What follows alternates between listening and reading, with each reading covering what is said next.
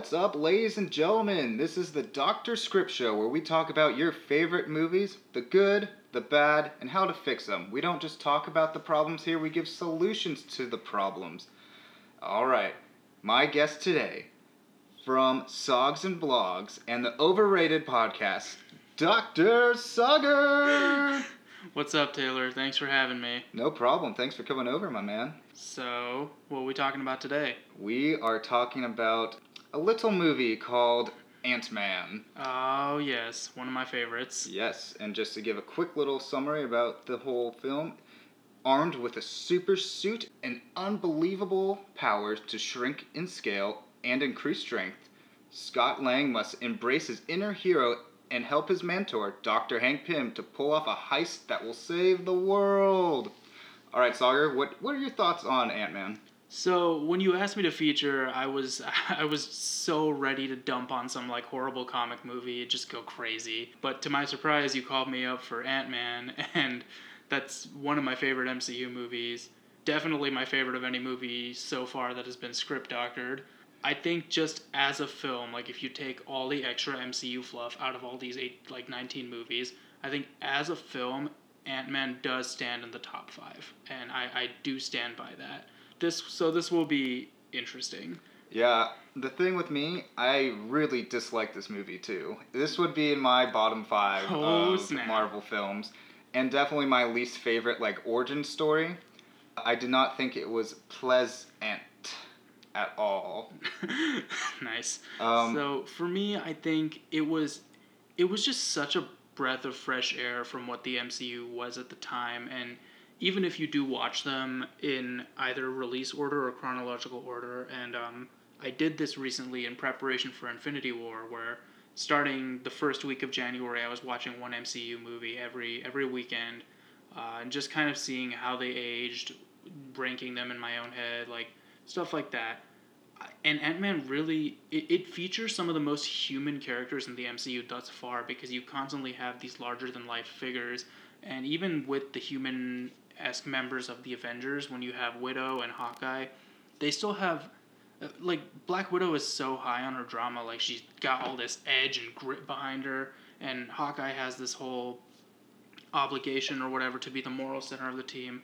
Scott is just human and sometimes I feel like, like if you compare it to to Guardians, uh, most notably Guardians Two, sometimes I feel like in that movie they were telling jokes at the audience, whereas I feel like the characters in Ant Man just kind of tell jokes to each other, and we're just along for the ride. And I think the comedy flows better that way because the conversations feel more natural. I think Paul Rudd is funny. I don't really know if I could say a lot of anyone else is that funny in this. And the thing with like Guardians is I could tell you like Rocket, Groot, Chris Pratt, Gamora. They're all fun like three dimensional characters. I couldn't really describe Hank Pym in any other way besides old. At that point, you're just describing Michael Douglas. Yeah, that's true. um, but I, I have to give Marvel credit just in general, like of everything they've made. They, I would say, they're like the kings of script doctoring their own work. Because like originally, you know, Hank Pym is the OG Ant Man, and they viewed this as like, hey, Hank Pym, how would you describe him? Old. Let's go with Scott Lang, who's like a cool burglar guy. He's like more three dimensional. And I think that was very smart. And they do this in a lot of their movies too. Yeah, and I actually like that decision because I remember uh, at first the comic nerd in me was like, hang on a second, Hank Pym's not Ant Man, but then I really thought about it and I thought maybe going with, even especially after seeing the movie and after rewatching it again this year, sometime around March, I was kind of happy with the decision to go with Scott because, because again, Scott brings a very I think just at the human level, he is one of the most relatable characters in the MCU. Now, I think they could have done this a l- even better than they did, and I think we'll get into that during the surgery section. But that that's where I stand with it. All right, should we talk about the antics that go on in Ant Man? Oh my god, oh my god, these aren't forced at all. All right, let's let's talk about the summary of the film. all right. So we open with Hank Pym leaving Shield after Yeah. getting a little mad about everything that goes on with that. Agent Peggy Carter tries to convince him to stay, but he refuses. Yeah, he Howard Stark is there. Yes, he gives uh, a little Hydra agent a little, a little table full of table. he gives him a whole lot. I liked this opening scene a lot in general. Like I think we just sort of established that Hank in general is like very moral, and when he sees something he doesn't like, he doesn't want to be associated with it. And I kind of like this for another reason as well because, um, you know, eventually you do have to start connecting this, the, the whole MCU. Eventually you have to start connecting it to everything. And some would say that that didn't really happen until phase three consistently, where we constantly saw some glimpse of the rest of the events going on. Um, and if we didn't, it was with a good reason. Whereas like Doctor Strange took place in its own kind of construct. But I do like opening with the Shield throwback scene because not only does it give us context to who Hank Pym is, it gives us context to what Howard Stark and Peggy Carter and even Hydra agents pre Winter Soldier were doing at the time. Do you think the Hydra agent was a lieutenant? Oh my god. All right, so Scott's in prison. Yeah, so we open. Scott uh, comes through. He just is getting out of jail. All his buddies are so bummed that he's leaving, and he gets picked up by his old cellmate Luis, who like tries to talk to him about getting back into the crime game, but Scott says no and gets a dope AF job working out at Baskin Robbins. Yeah, and as, as, as we all know, Baskin Robbins always finds out. They always find out, man. Those guys. so, um, so while we're you know while we have like the Baskin Robbins thing happening, um, Scott comes back to the apartment after being fired, and Luis is working with two other two other guys. So I'm just gonna I'm just gonna call them like what I know them as as uh, Russian dude and Ti. Why T.I. was in the Marvel universe, I will never know. Anyway, so we got Russian dude and T.I., and uh, they kind of tell they kind of reveal that Scott went to jail, yes, for a robbery for for some huge heist. However, he was more of a Robin Hood type character in this scenario. Yeah, well, I'm gonna get back to that. Yeah, I have some same. stuff- All right, good. Glad we're on the same page. yeah, page. glad on we're on the same page on that. Um, but anyway, the, so we're introduced to Darren Cross, Hank Pym, and Hope Van Dyne, and we're introduced at Pym Tech, which, you know, it, it's I, I do like the fact that it was set in San Francisco as well. It's, it's a little recognizable. Bay Uh, yeah, so it like like the Bay Area, it's this huge huge company. Uh, you know, if if Pym Tech was real, it would definitely be featured on Silicon Valley or something. Um, Could you imagine this on Shark Tank? anyway, anyway, um, so th- the whole thing is revealed that Cross uh, was Hank's protege, Yes. and Cross has now found out about the Ant Man technology, and he is Well, hold on. Cross knows about the Ant Man technology. There's pictures and videos of this. Like, the fact that Cross doesn't realize that the Ant Man was not a legend is, like, baffling to me. Yeah, I think they could have cleared that up a little bit, but that's uh, that's definitely something we can get into in surgery. So we're we, there's we're setting up some tension here. Hope has some animosity with Hank, but they're kind of like a little hesitant to have an alliance at this point, and they're going to have one uh, because both Hope and Hank are on the same page that Cross can't get this technology out Right. um, because he's most likely going to sell it to the wrong people.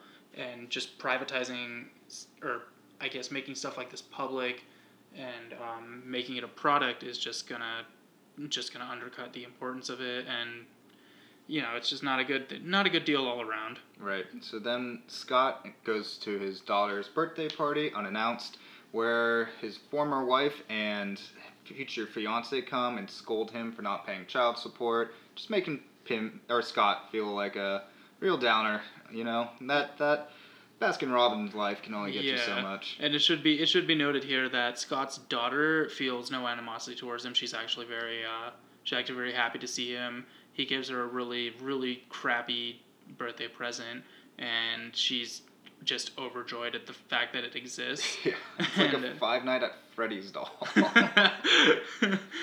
right. So um, what if he gave her like ice cream and it was the wrong type of ice cream? Like that- I see. I feel. I feel. like- I feel like she still would have loved it. Like this. Yeah, this kid is adorable. She and she clearly loves her dad. we cut back to Darren Cross coming and talking to this one investor who wasn't as interested in the tech in the bathroom, and this guy Cross doesn't. You don't want to cross him at all because oh, he just God. he just wrecked this one guy and flushes him down the toilet. Yeah. So And- here you get some sort of idea that like Cross is a little conflicted about this whole thing, but he's the reason he's being like this is be, it's there's definitely some personal thing going on between him and Hank. I feel like this was here just to show that he was evil. We'll we'll, we'll come back all to this. Um, so then Luis tells Scott back at their apartment that he heard from a friend, from a friend, from a friend, and we get this really fun telephone game. And this scene happens specifically because Scott, after initially refusing that he doesn't want to rob anymore, saying he has to because he's just that desperate to see his daughter. Yes. And so, after hearing about how great this place is, Scott decides to join and go and break into this house, which we later find out is Hank Pym's. So, Scott breaks in, he's like super crafty and uses MacGyver skills to break into this safe to find a motorcycle suit. Allegedly a motorcycle suit. Uh, and Scott takes the suit regardless, and uh, the next day he finds out, he puts it on Yes. and discovers that this suit can shrink him. And after going about on a wild escapade and almost dying a few times, yes, he goes to a party, gets attacked by a rat, and ends up on the top of the car. Yeah. Um, so feeling feeling like way freaked out, especially with the fact that somebody was communicating with him in this suit, Scott decides to just like go return it. And when he does, he gets arrested by none other than his Hank Pym. well, I was gonna say his um his ex wife's new fiance, Oh, the yes. cop, which he, he doesn't come into play that much, but he, he just kind of exists to make the plot go forward. Yeah, you, yeah. Anyway, Anyways. so yeah, so but like Taylor was saying, the whole thing is orchestrated by Hank, and including Scott's jailbreak, also orchestrated by Hank, all to get him back to Hank Pym's place. Yep.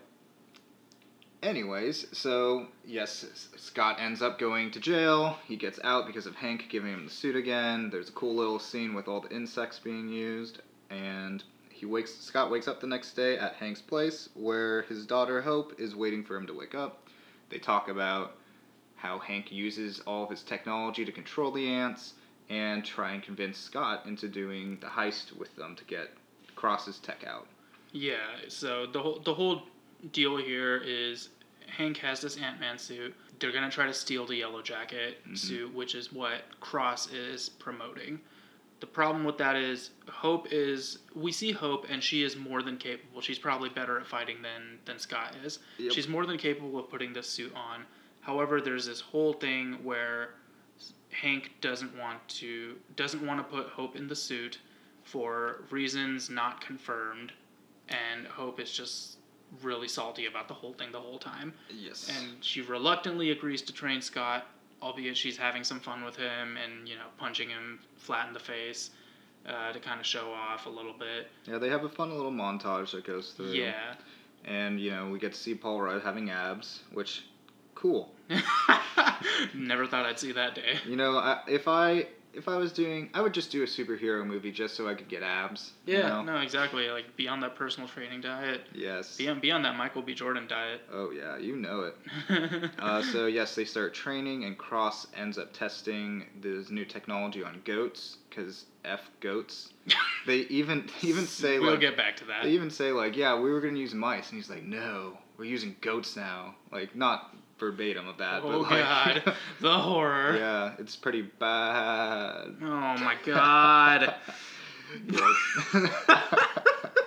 Okay, so uh, well, we meet the most important character of this film, also Antony. I I just don't even know what to say anymore. Anyway, so Dude, um, pun game strong. Pun we, game strong. Don't yeah, even hate. it's it's good. I'm not hating. it's, it's good. All right, so uh, yeah, we have these like montage scenes. Basically, we just see the three of them getting closer together.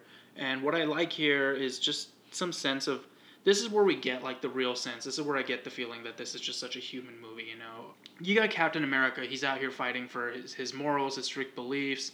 Uh, you got here, you got Iron Man fighting, you know, because because of his demons. Uh, he's constantly paranoid that there's a doomsday coming and nobody else is seeing it except him. You got all these larger than life figures in in the Avengers so far, and here you just have a guy that wants to see his daughter, and he just wants to do the right thing, and I I just love that part about it. I, I love when Hope is like, you focus on your daughter, see what you can, like, that's how you're going to get your focus, that's how you're going to get all of this down. Hope and Hank even have the scene where Hank drops the major bomb on Hope. He drops the major bomb that his their her mom actually died going into this uh, what was it called subtonic Quant- the quantum realm. She she goes subatomic.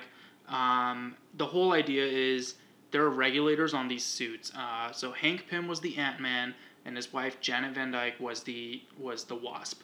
So their suits they, they had similar powers, a few differences. Like the Wasp suit had wings, uh, had some has some other capabilities.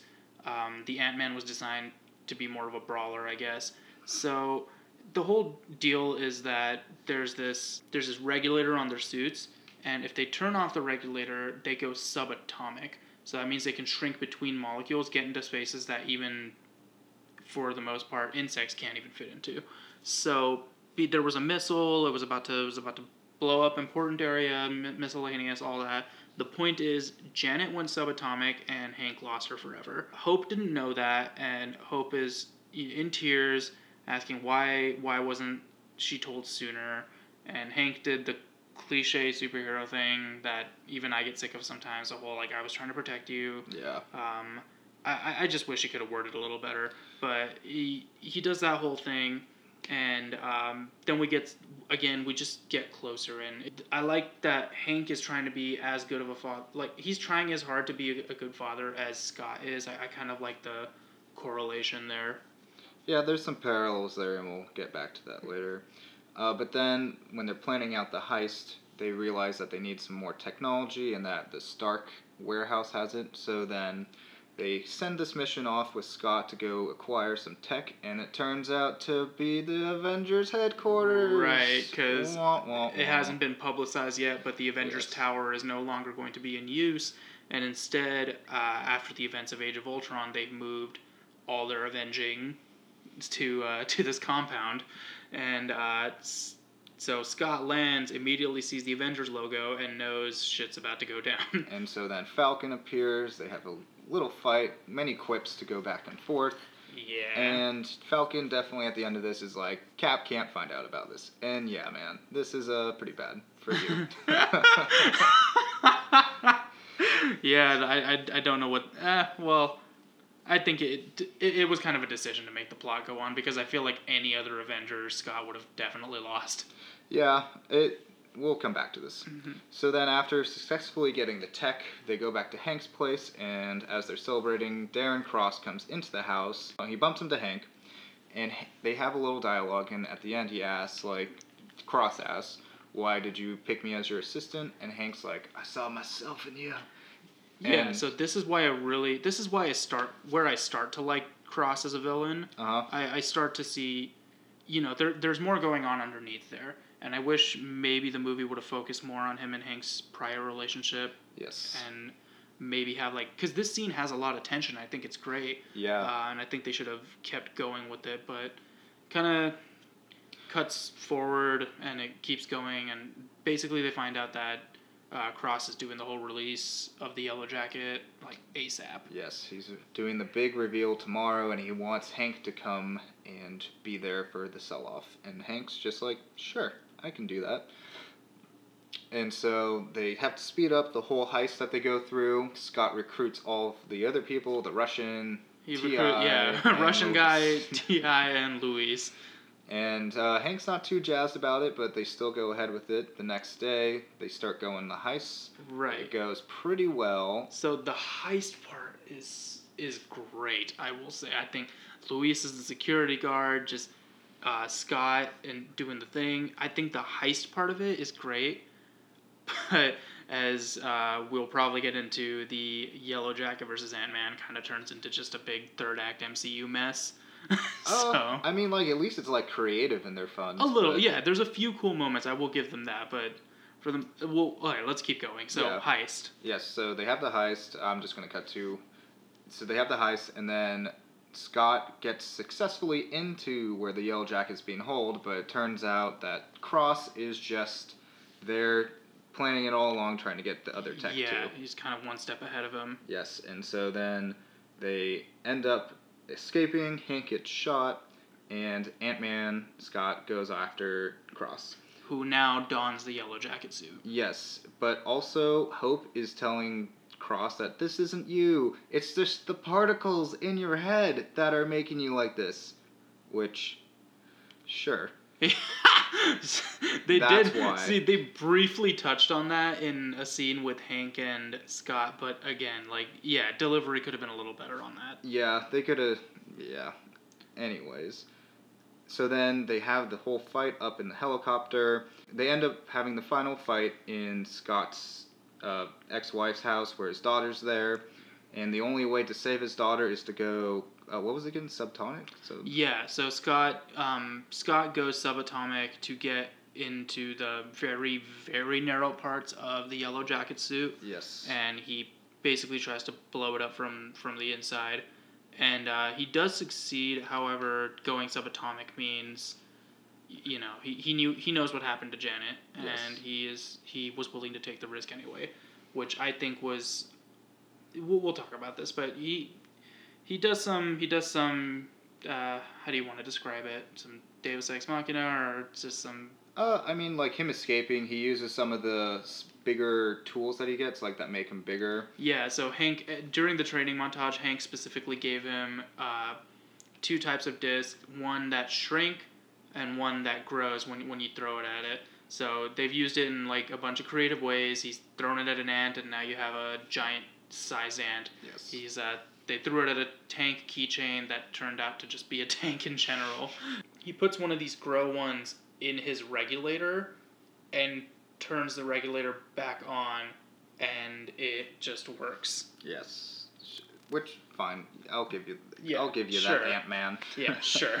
um, so it ends with them being really happy. Cross, I don't. He disappears, right? With yeah. So he he's he's gone. He dead. And we end up finding out that Scott and Hope are a thing and are just making out. Cool. and it ends with an after credit scene with Michael Douglas showing Hope that he has a wasp costume for him, which okay, that would have been helpful like a day ago. it was it was it, it's a post credit scene. You could assume it was some time ago. Uh, okay. So, sometime later. Eh, fine. um, so yeah, that was Ant Man, and uh, again, a lot of the things that I didn't like about it is I think it is just a lot of montages, and the thing is, the formula I feel like has been run out, and the only person that really keeps it entertaining is Paul Rudd. I was just bored throughout a lot of it, but yeah. Anyways, uh, should we go into surgery right now? Yes, let's let's go into surgery. All right, let's get our scalpels out. What is the first thing you want to tackle from this? Okay, so the first, the biggest thing, probably one of the biggest turnoffs on this movie for me, is Hank and Hope having this really like tender father son, or I mean, sorry, father daughter moment, and it's finally the moment of closure that both both of them were looking for. Hank finally gets the chance to tell her. It's this huge human moment in a movie that's always been like this. And then Paul Rudd comes in and undercuts it with a joke, and I was like, okay, Marvel, come on, that's bad even for you, because like I yeah I, I I think like I think the whole, oh they're just quipping like I, I think that's one of the like many lazy criticisms I hear about the MCU in general because there's so much more to appreciate and uh, even with this movie I would rather talk about what what I liked versus what I didn't but this one man this just gets me every time I am so into that moment and then Paul Rudd's got a Paul Rudd it and it's just Ugh, that's like the first. That's like the first and major thing I would fix. Yeah, I think the father daughter aspect needs to be a little more tapped in, where I don't think Hank trusts his daughter right now, and that's what I really want to improve on. It is he got Scott because he doesn't think his daughter is completely with him, and it could be like maybe just a spy on him to see what he's doing or something like that. yeah, that. they're they def- they definitely established that they've drifted, and for and and Hope does make it clear that she thinks this should be her right, Yes. and um, Hank makes it clear that he's just not trying to lose her like he lost Janet. Yeah, but he needs to, as a character, he needs to make that a little more established because she is just so much more qualified to do this than Hank is, Yeah. than Scott is. She's she's more qualified. I think what also helps is that she's more qualified in terms of just being a brawler. Yeah. I, I, I think in, in a weird case, Scott's knowledge of just heists and Hank does mention that he's been watching Scott since that major heist that he did that got got him sent to jail anyway. Which can we go into that next? yeah, let's talk about that. Okay. I personally would have just preferred that Scott was just just a thief before.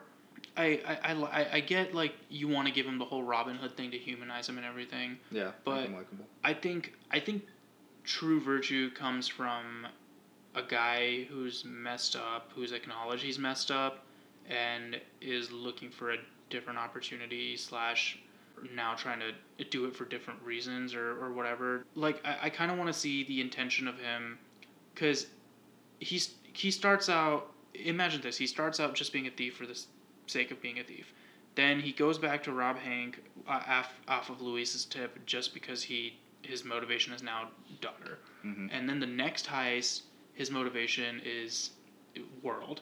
And I, I think that would just be a great progression. It was like selfish, my scope of view, everybody. I think it would have been a great progression. Um, Yeah, that gives him more of a character arc throughout this Yeah. because, I mean, the, you can't really say he changes throughout the movie. Like, there's no like personal growth. Right. He is just like, yeah, this is me. I quit at inappropriate times. yeah, so I think I think making him not in a Robin Hood figure from the from the start would have been good, and, and I think it would have avoided a trope as well. Yeah, I I get what they were doing with the Robin Hood trope, but I think something that we could tackle with is like if we don't know if he actually did do these crimes or not, or if he was framed, like as the audience, and the, the whole time Mhm. we're trying to figure it out, then maybe we find out he did do these crimes, and that the big decision at the end is like if he has all the tech and he's like, whoa, uh, this guy just told me Yeah, that I can make X amount of money. That would be enough to do all this, and or if he's like or or if, if we find out yeah the reason he did it is like you know he did it because he wanted to and now he doesn't want to for that. I, I, yeah. I, the whole point of this that we're both trying to say is just you know we wanted to give scott a little more because he has a lot going for him but we just wanted that to be more expressed as an arc throughout the movie Yeah, and the thing is, he gets so much hate for being like a good criminal. Like everyone's just like, "Oh yeah, you were a thief," but it's like you're forgetting that he gave all the money back. He didn't like hide it for himself. yeah Which like if he did do that, then he's like deserving of all this hate from the fiance and the wife. Yeah. it it makes more sense rather than like, "Hey, you, you remember when you gave me a hundred bucks, yeah dick?" Um, and then I think something that with this arc that he has, talking about the daughter now, the daughter should be more peeved about this, about him like choosing this life of crime instead of like raising her. And oh the- you think the- so Yeah, I think the big moment of decision is like before the movie takes place is that he chose crime over her. Like, Mhm. oh yeah, like I was greedy, I wanted the money throughout all of it. And then after this whole adventure, he has like the choice between going back to that life with all the tech he has or like staying with his daughter and like growing up with her. Like the daughter is like pretty chill about everything that happens to her, like not having a dad for X amount of years or But see, the the problem with that is I think you'd have to change a lot more in the movie just by changing that decision because uh, the reason he's so jazzed to get out and see her, his daughter again is because she equally is jazzed about seeing him. So I imagine like if he went to the birthday party and she's not happy to see him, Judy Greer's not happy to see him, uh, D-bag stepdad, whatever trope is not happy to see him, mm-hmm. then what's stopping him from just again robbing Hank for the sake of robbing again because like he has nothing left. I think the movie established and helped us believe that Scott still has stuff outside of prison and that's why he's trying not to go back. But in an act of desperation, he takes the tip from Luis so he can because he thinks he'll be more free to see his daughter. I So- I do agree that makes him a lot more likable for wanting to go do this for all his daughter and everything. But I think he should start out as more of a bad guy and then like seeing his daughter not immediately like say yes like love him like should sort of irk him like oh maybe I shouldn't and then like he hears about the pay or Yeah. whatever and then 'Cause he's the like thing all right is- I'm back into it. You gotta remember, like Scott hasn't murdered anyone or anything. He's, uh, and it is quite possible that maybe, you know, sometimes sometimes children know more than we do because they have less constraints. So maybe it's just possible for the for the daughter to see like, oh, dad robbed people to help people. maybe it maybe it is possible. Yeah, I mean, I get that, but so the little girl's gonna be more like down for this than the parents and the fiance and everything. like, I I think the fiance character could also be a little better too if he was more like, hey, like I respect what you did, but I've yeah. lost the law or whatever. Yeah, because they were. He kind of just turned out to be like, he he turned out to be more of just constantly in Scott's way and yeah. in the plot's way. Yep. Where I think he should have been more of a I think he should have been more of an antithesis to Scott himself. So maybe somebody who, uh, maybe somebody who is strictly by the book, by the book, by the book, and maybe towards the end, instead of that weird interaction between Scott and him, and he tases Scott for whatever reason. Yeah. I think, I think, yeah, that'll explain everything. but I think maybe they could have, in that moment, had they they could have chosen to have a character moment instead where cop dad sees Scott has good intentions, but he just goes about it in a different way, and maybe he just needs to let Scott have this one. Yeah. Uh, so I, I think that could have been done a lot better as well.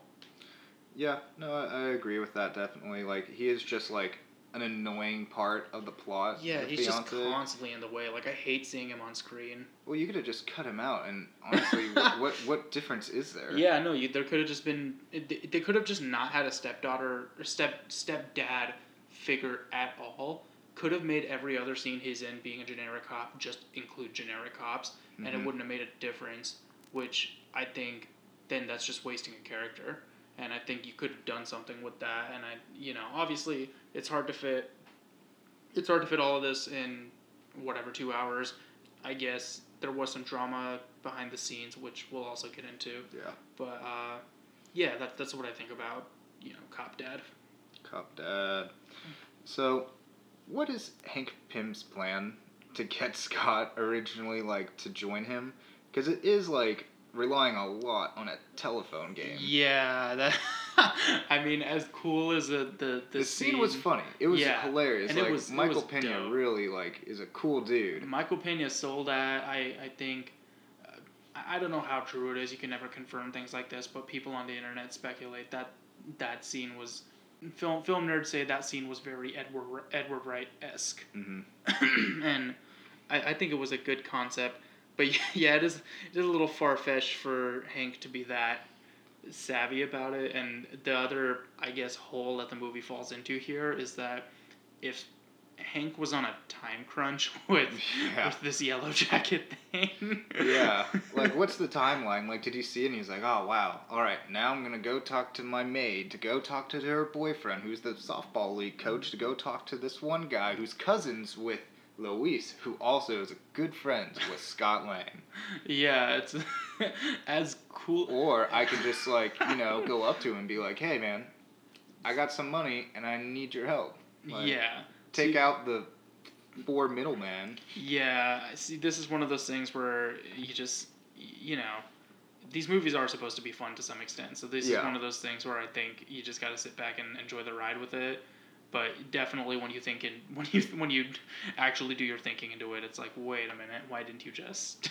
well, um, the thing I, I sort of want to talk about too right here is, I think what Michael or like Hank should have done is like use the first break in as a blackmailing thing. Like, all right, I know you really love your daughter and everything. I love my daughter too but I need you to do this for me, and I know you're not gonna like be a crook about it because I'll just turn you yeah. back in, and then you won't be able to see your daughter. And maybe Scott could have seen, maybe Scott and Hank could have had like a moment of, uh, I guess, parallelism there where Hank was, where Scott's like, wait a minute, you you orchestrated this just to get me here to like do something for you, and he was like, yeah, and Scott could be like, oh, that's pretty cool because again, in our rewrite, Scott was a scoundrel. Yeah, yeah, exactly. So even if he's still such a criminal, uh, Hank is like thought three steps ahead of him. So we can show that Scott has these two opposing figures where Hank understands understands the need to be a little more outside of the book, but Hank is a hope, is a force of good.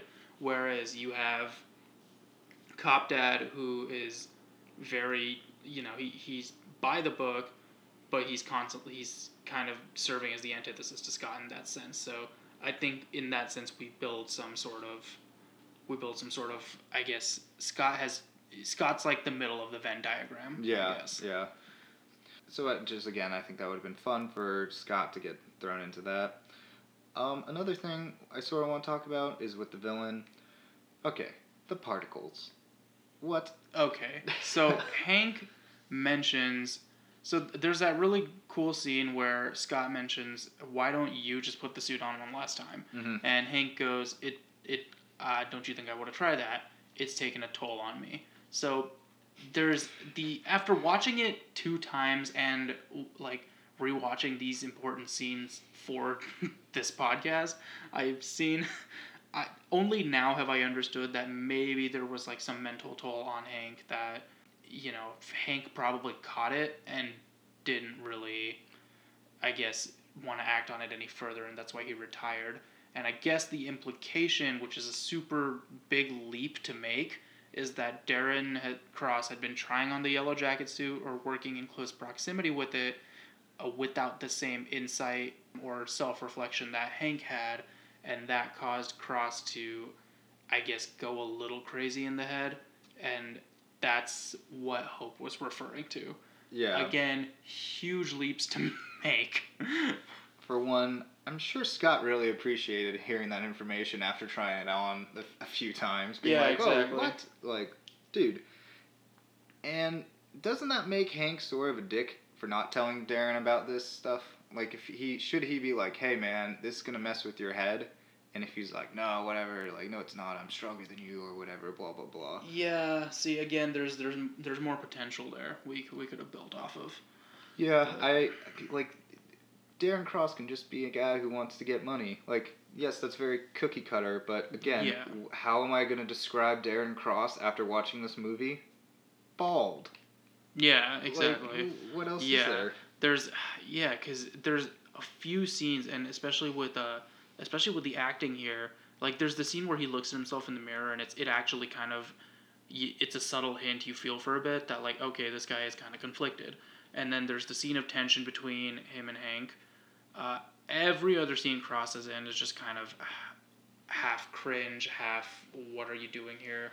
Like, especially, and I, I said we talk about the goats or the lambs Yes. or whatever they are. Oh, were Uh, they not lambs I. I don't know. Whatever. Some, I'm going to say, I'm going to go go with it. And got it. Look, the point is, animal cruelty is not cool, and I do want to say that I thought those scenes were just a, a dark spot on an otherwise happier movie, and I, I I didn't really see the need for it, and especially like to be so cartoony with it. Like I didn't think Cross needed to be a cartoony villain in that regard. yeah, he does get like some really like weird Lex Luthor vibes at times, but like, Like you know, movie Lex Luthor. Yeah, yeah, like Jolly Rancher. I, Eisenberg. That's a movie we should do sometime. Although I think that'd take three hours Oh, and an extended cut of four. yes, exactly. I'm not salty at all. Anyway, um, yeah. So I I think that was a big thing. I, I didn't like the whole. I think it just messed with the tone. It was kind of a kind of a shitty vibe when doing like the lamb experimentation. Can we talk quickly about? Think the techno babble was a little all over the place. yeah, I mean, I'm not gonna dig it too much for that, but I Yeah. do agree. Like, it is just like blah blah blah blah blah blah, and this controls the ends, and you just sort of, sort of like go Yeah. with it. I It's a do kind Marvel of I movie. do kind of like in one of the few things I like about Age of Ultron was just there was like a moment where um, Maria Hill was trying to explain uh, Quicksilver and Scarlet Witch's powers to Captain America, hmm and after using all the technical technobabble terms, she's just like. He's fast and she's weird, and it's like, uh, yeah, okay, that's kind of funny. Um, I, I, I, chuck, I chuckle a little bit, and I think maybe they could have done something similar here, or maybe maybe since that was just a movie before, maybe just like simplify it a little bit. Like I don't know why Hank needed to get into like olfactory neuro systems, whatever. I, I don't know. I don't. So I, I wasn't a science kid, um, and um, I just think, yeah, simplify that a little bit. Uh, It's just not needed. Like Yeah. that is a point I will say. You just got like your eyes gloss over after hearing so much techno babble. And uh, yes, it's one. Of, it's right next to the montages, so I do check out for a little bit. But I understand that they have to do it at times, and I'm not gonna ding it too much for that. yeah. But I agree. So another thing I want to touch upon, it's the Hope and Scott relationship. Right. I didn't think they had that much chemistry in the movie or a lot of like, oh yeah, these guys, they they're gonna be a thing. I sort of wish they had at least like if they're gonna do it, invest a little more time in it, or just cut it out entirely and save that for the second movie. Because then, I think this movie is a heist movie. The next Ant Man and the Wasp can be like a romantic comedy in a way. you Yeah, know, or just like superheroes. You know, just a just like a buddy cop where they are uh, they get into each other, like Yeah. something like that. And then there's a lot more time there to build some chemistry and everything. No, I think I'd be okay with that. I think I think I'd be okay with just like setting the foundation for the romance here. Like maybe there's a scene, maybe there's more scenes of Hope just uh, showing you know begrudging respect for Scott for being trying to be a good father. Yeah. Uh, maybe there's some scenes like that, and Hope totally gets it. Uh, and then next next movie, like I I'm I'm trying to think, um, if because the trailer, both trailers for Ant Man and the Wasp have that scene where Scott's daughter is like, maybe you just need somebody watching your back, maybe you just need a partner. Mm-hmm. And if we didn't know that Scott and Hope were gonna be a thing, I I mean one could probably draw the conclusion even if you didn't read comics, but it would just been kind of like a nice surprise to be like, okay, this is a fun partner movie. Yeah. Let's do it. Do you think, like, again, something I want back up top was like Hank not trusting his daughter entirely? Do you think we could mess around with Hope dating Darren Cross at all? Um, maybe I. And the hmm. of gives us like, okay, whose side is she really on? Like, because she's been estranged from her dad. She never told her about her mom or something like that. It also gives her a little more of an arc, maybe, if she is conflicted with everyone. I think that would just yeah, I think that would just fall under the umbrella for more character development for Hope, which I am a little down for because um, the MCU kind of falls into this weird and I guess not great pattern where in the romances usually the male figure gets like all the growth and the female figure is either already is is just kind of like his stepping stone sort of thing. Yeah. like like I love Doctor Strange and I think but I think of like the Strange and um, God what's her name Rachel McAdams that that whole thing. You know Strange is broken the whole time and he's like apologetic and everything and he grows up as a person and she's just kind of there like they don't even get to reconcile or anything really and then even with uh I guess I don't know the, the MCU romances have been kind of a, little all over the place Yeah, again, I they do just sort of ham fist some relationships at times. I think it could have been interesting. I definitely want more character development out of her, especially since the whole second movie is about them in general. Yeah, and I, I, I my big hope for Ant Man and the Wasp is that they both kind of learn from each other, similar how, uh, like Scott sees the parallels with him and Hank, like they, they both have similar things going on, but um, in this one when he gets to really, really gets to know Hope, that they kind of teach each other. Like she gets to know him, he gets to know her. Like I, I kind of I, really hope it's it is hundred percent a partnership and more like a mutual thing. Yeah, definitely, definitely. And there's a lot you could cut out to make that time too. Like I think the whole fiance, dad fiance thing we can cut out. Honestly, the Falcon scene was cool and everything, but Right. in the overall plot, what does it do? That's like seven to eight minutes there. So, and and that's the thing. I, I do want to talk about this, and the the bigger topic is just uh, what I did like what this movie did is that it it wasn't an Avengers movie, but this was the first I guess solo film where it it all felt connected like crazy. Yeah. Beforehand, there's just been like mentions of like Stark technology or Loki turning into Captain America and, and Mhm. Thor two stuff like that. But this time, I really felt like again, since these are very human characters, I, I really felt like we're along for the Avengers ride, and we we know that these things have happened, and it even kind of sets the tone of animosity for between citizens and the Avengers because Hank has this line where he's like, "Oh, they're probably just dropping cities out of the sky because uh, presumably Ultron has just happened." Right. And it's it, it's still like a huge controversy surrounding it. Where yes, they did save the world, but it was at a big cost, and Ultron was kind of their fault. So I do like that it's connected, but I do think the Falcon fight maybe could have just been taken out in general because, like I mentioned, literally any other Avenger, I think this wouldn't have worked. Yeah, exactly. I not even like. It, it literally is just him. I can't think of another one that Yeah, could even possibly. go Hawkeye's retired at this point. Right. Widow would kick Scott's ass all over the floor. Yeah. Um, and then the other Avengers just aren't even in the same tier as Scott. You got Cap, Wanda, Vision, Rhodey. Like, Scarlet Witch. None of those guys. yeah, it just wouldn't work. It, it literally just had to be Falcon, and Yeah. the only reason the fight worked is because Scott had the advantage of shrinking, and Falcon's a very big picture fighter since he's you know paratrooper and stuff. Right. Yeah, and but so I liked the greater connection, but yeah, I think maybe let's take the Falcon fight out. Yeah, I agree. I agree. So, should we talk about the troubled production history of this movie now? Is there anything else you want to go into surgery about? Uh, no, I think that's good. Okay, yeah. Let's. Uh, you have done a lot more research and just a little more uh, in tune with comics than I am, and so give us the lowdown of Edgar Yeah. Wright and everything that happened. I, I sometimes yeah, I got my I got my PhD from MCU, uh, Marvel Cinematic University. Uh, just kidding. Nice, nice. Anyway, um, You said my puns were bad. yeah, that was pretty bad. Um, still listen to my podcast, guys.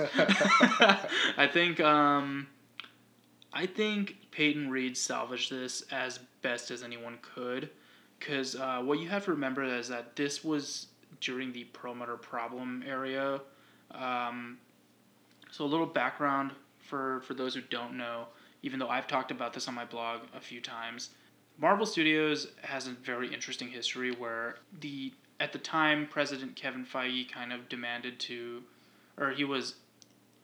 He met the demands of Ike Perlmutter, and uh, Ike is he's kind of I mean you can't really blame him I guess or there's just there's just a lot to go about there but the point is this is the guy that said you know Black Widow action figures wouldn't sell he comes from a toy world and uh, he wasn't very when you when you bring him into a shared universe like this this is why Black Panther and Black Widow and Captain Marvel and all of these things were in kind of production hell for a while. Um, because not only was it him, uh, more so there was a Marvel Creative Committee, and this anytime anytime the filmmakers did something, the creative committee like gave them ideas, and apparently this is kind of the reason why there was just a lot of problems between the creative side and the um, with the creative committee and and just the filmmakers in general and even the actors like if you remember for a while there was a big point in MCU history where like personally I thought it was going to go to shit because Hemsworth wanted out of Thor, Evans wanted out, Downey wanted out. Um, I think like Renner wasn't even that excited about it. I, I, think uh, Scarlet was just kind of like, what the hell? Why can't I get a movie? Like, I, I, I, it was just it, there was just a lot of tension, and a lot of this tension came from directors, especially, and the Marvel Creative Committee. Uh, if you guys remember, Edward Norton used to be our Bruce Banner, and then he just wasn't. and Kenneth Branagh has cited that he had some he had some problems with his first Thor film, conflict with the committee. Basically, Edgar Wright just was having none of this, and he was just like, "This isn't the movie I wanted to make. You guys told me I was going to make this movie, and now you're going back on it. I'm out." So, Ant Man still came out on time, uh, July 2015, about two months after Age of Ultron. We're following a similar formula here, where in the May of this year we had an Avengers movie, and in July we're gonna have an Ant Man movie, Yep. and then we're gonna not have a movie for a while. There was a huge gap between Ant Man and Civil War. There's gonna be a pretty big gap for us between Ant Man and the Wasp and Captain Marvel.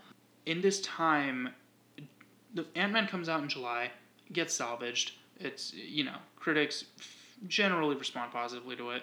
In August of 2015, uh, Kevin Feige demands an executive shakeup, and not only does the creative committee get dissolved, but um, I guess the, the the layman's way of putting it is that Disney goes, okay, Feige, you have all of studios. Every Marvel Studios decision is now basically up to you. Ike, you are not involved in studios anymore. You still got the rest of Marvel. Go do what you got to do. So Feige, instead of starting to answer to this committee and answer to Ike Perlmutter, Feige instead started answering to Disney in general. Mhm. There, uh, I forgot the name, but he has like one guy at Disney that, that deals with him. Uh, And- I think it might be Alan Horn. Yes, yes, sure. that is the name. Yeah, that's the name. So, with that, and this is where fans will start to notice when this took place. Then you have Civil War, Doctor Strange, Spider Man Homecoming, Thor Ragnarok, Black Panther, Avengers Infinity War, all of which have just been massive successes, not only at the box office, but behind the scenes as well. If you if you remember, Downey didn't really want to come back and he decided to come back for for Civil War. And then after that, it was more of like, a, okay, I'll be in Spider Man. And then it was like, a, okay, I'll be in Avengers three. Like that was the whole deal. Um, I bel he gets a percentage of the box office too. I Yeah. believe. So he's making a ton of money. um, right. So, and then Hemsworth more excited to be Thor than ever now.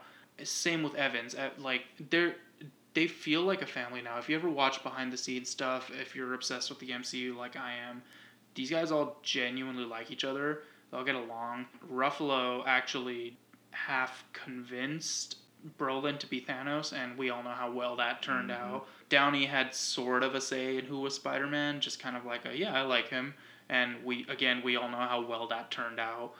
Yes, those movies are not beyond criticism. I we can sit down and we could script doctor any of those movies and think of things that maybe could have been better, but you have to you can't deny that the quality of Marvel film just improved vastly since since Civil War and yes. it, it there's a correl like yeah there's an obvious correlation you took the creative committee out suddenly directors are happy actors are happy feige's happy fa- fans are happy and these the quality of these films goes up Yeah, and uh, I, I know I say I don't like Ant Man that much, but Ant Man is still a lot better than like any Transformers movie and most franchise movies.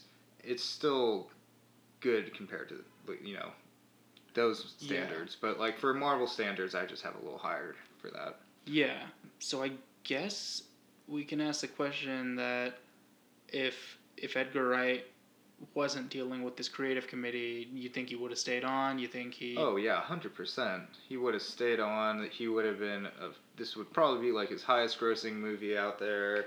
He'd be eager to come back for Ant Man two. I think this would have been a lot different of a movie. Well, not even. Maybe like the dialogue. Certain things get changed. I don't think we have as many montages. From what I've read online, I think some character development did get scrapped. Mhm. Am I right? yeah And I think something that we should look at, just like looking at the present time right now, I think Edgar Wright leaving is similar to the solo directors leaving for Star Wars, yeah where like they have this very distinct vision. It's going to be a lot different than what we usually have done, and it's a much bigger risk. Like Yeah. I'm sure Edgar Wright's movie was just like, whoa, okay, this is a lot different, and I don't know how audiences are going to respond to it because this is so out there and wacky and yeah and the big thing with the solo guys originally that they were trying to make more of a comedy, you know, buddy cop thing from from what I could picture from those guys because uh, Phil Lord and Chris Miller did the Jump Twenty Two Jump Street series Lego Movie. They they're batting a thousand, I think, but they're more definitely like you know buddy movies. And I think originally they were trying to go for like a Chewbacca solo version of it and the guys at Star Wars, you know, Lucasfilms got a little too scared, being like, "Oh, this is a lot different than we expected, and we're gonna scrap you." right Where I know Edgar Wright left, but I think it's a similar parallel where it's, all right, are we gonna take this risk or not? And because I think Marvel learned their lesson. I think Edgar Wright would be the director right now if they wanted to do an Ant Man movie, and I think Star Wars should also pick up on those things. Right. So uh, apparently Peyton Reed was just very good to work with, and um, like I said, I think in, in recent memory there's there's a few of these movies where behind the scenes or halfway through production, uh, either a director got scrapped or a huge decision was made or there was a bunch of reshoots. So I think I think Ant Man, I think Rogue One, I think Solo, I think Justice League, Mm-hmm. um, and I think uh, there's there's another big one. Forget I'm blanking on the name right now. But between all of these movies that just like so, I guess there was a, like a knee jerk reaction and then just shit happened right away. I think out of all of these, Ant Man came out the best pro like finished product Oh, definitely. the one that felt a little more complete. Maybe maybe Rogue One, but um, I, I guess I guess that's just your preference of type of movie. Yeah. But I mean, Justice League. Wow, those were some awful like. You there was conflicting tone all over that movie, and Solo. It just Solo ended up. I guess the Ron Howard method of it was just playing it incredibly safe. Yeah, I guess. I Solo is not one of my favorite films out Nah, there. that's a that's a whole nother conversation. But anyway, I guess to I guess to wrap it up, I uh, just to repeat what I've said, uh, Ant Man it it's it's a breath of fresh air, and I think when right after, because I, I I watch I prefer to watch the MCU chronologically actually, Oh, yeah? and um, right after, I there is reason to suggest that Ultron happens, and then Doctor Strange has a lot of like pacing issues where it's it there takes place months, like that's the time frame of that movie. yeah. But there is reason to suggest that Ultron happens, Doctor Strange happens, and then Ant Man happens, and I think that's pretty awesome because you have this, you have like giant murder bot, and then you have magic and time timey wimey stuff and Yep. Dormammu, and then you just have Ant Man, and I think I think it's it's a even if you're watching it, if you're watching chronologically or sequentially in release order, either way, it's just a really nice breath of fresh air. And he, he Ant Man does come and bring that same breath of fresh air to Civil War, and I I'm very excited for Ant Man and the Wasp. Yep, I, I'm very pumped for Ant Man and the Wasp, especially after watching Infinity Wars. It's by no stretch like a terrible film or anything, just in general for me, I think that there's like a little too much montaging. Paul Rudd really is the one that keeps the film going, and it's not bad, but I gotta shout out Michael. Pena though because he's he does such a good job in that role. Yeah, Michael Pena's great. I actually have a funny story about Michael Pena. I was running around uh, Sun- Sundance two years ago, and me and my friend had just came from like one of these after parties things, and we're waiting at the station, the bus station, to go back. And my friend recognizes someone up front, and she's like, "Oh my god! Like, oh, I'm so sorry. I know you from somewhere." And she starts talking to this one girl, and I turn, and the guy that she's with is Michael fucking Pena. And I'm just like, oh, yo, dude, what's up, man? And we just like have a real casual talk, and the whole time, like, I'm fucking talking to Michael Pena. and he could tell he was like, I later found out, I think, that the girl that my friend was talking to was also a celebrity. So she didn't, she recognized her through a TV show. And she was like, no, no, I know you through somewhere. And here I'm just talking to Michael Pena about, like, hey, yeah, we got, I think on this bus stop, we got to take it here, there, there. And they, they end up walking away. And then I'm just like, yo, man, I loved you in Ant Man. and he was like, "Oh, I really appreciate that, man. Uh, we're starting the second one production in a few months. Like, make sure to watch out for it. It's gonna be great." And I was like, "Dope, man." Oh He's my cool. god. He's cool. I, all I need out of the MCU is a Luis and Korg team up. Oh, That's, that's all I need. that dude, that could be like a an American sitcom right there. Dude, that- like that's gonna- that- track and all. Dude, that would be Force Awakens at the box office. Oh god, yeah. All right. Uh, I guess uh, I guess that's that's what we got for Yeah. this for today. That's for me. Uh, Sauger, where could people find you at? Yeah, so um, I I run a blog uh, mostly about movies, pretty much all about movies. It's called soggzblogs.com. That's S O G G Z B L O G S dot com. Uh, I also am a co-host of the Overrated podcast I do with my buddy Uday Mehta. You could find us at his website, U-D-A-Y-M-E-H-T-A dot com. That's udaymehta dot com. Or on uh, Apple, on your Apple podcast app, whatever, you can you can search his name. And uh, he has two podcasts on the same feed. So if you look for Coming Soon, that's us. And uh, the other easiest way is if, if you're listening to this and you know both of us, just on Instagram, I always have links to my newest content there. Uh, so yeah, that's all from me. Yeah, it's really good stuff. Make sure to check it out, guys. It's good stuff. Good, insightful things. Uh, the Doctor Scripts guys will be making an appearance this weekend, talking about Jurassic World. Um, we have opinions. yeah, very excited for that. Yes. Uh, make sure to also like, subscribe uh, on our iTunes feeds. Um, we're basically like a startup podcast, so every little thing matters, and we really appreciate it. That's the Facebook page, Instagram, all that good jazz. Um, again, thanks for listening. Have a dope day, and ant you something Oh to do god! today. Oh, you didn't have one to close. I didn't. Oh no! Uh, All right. this- well. this ain't too bad of a podcast. Am Ah. I right? Yeah. All right. See Ant Man is great. See you guys.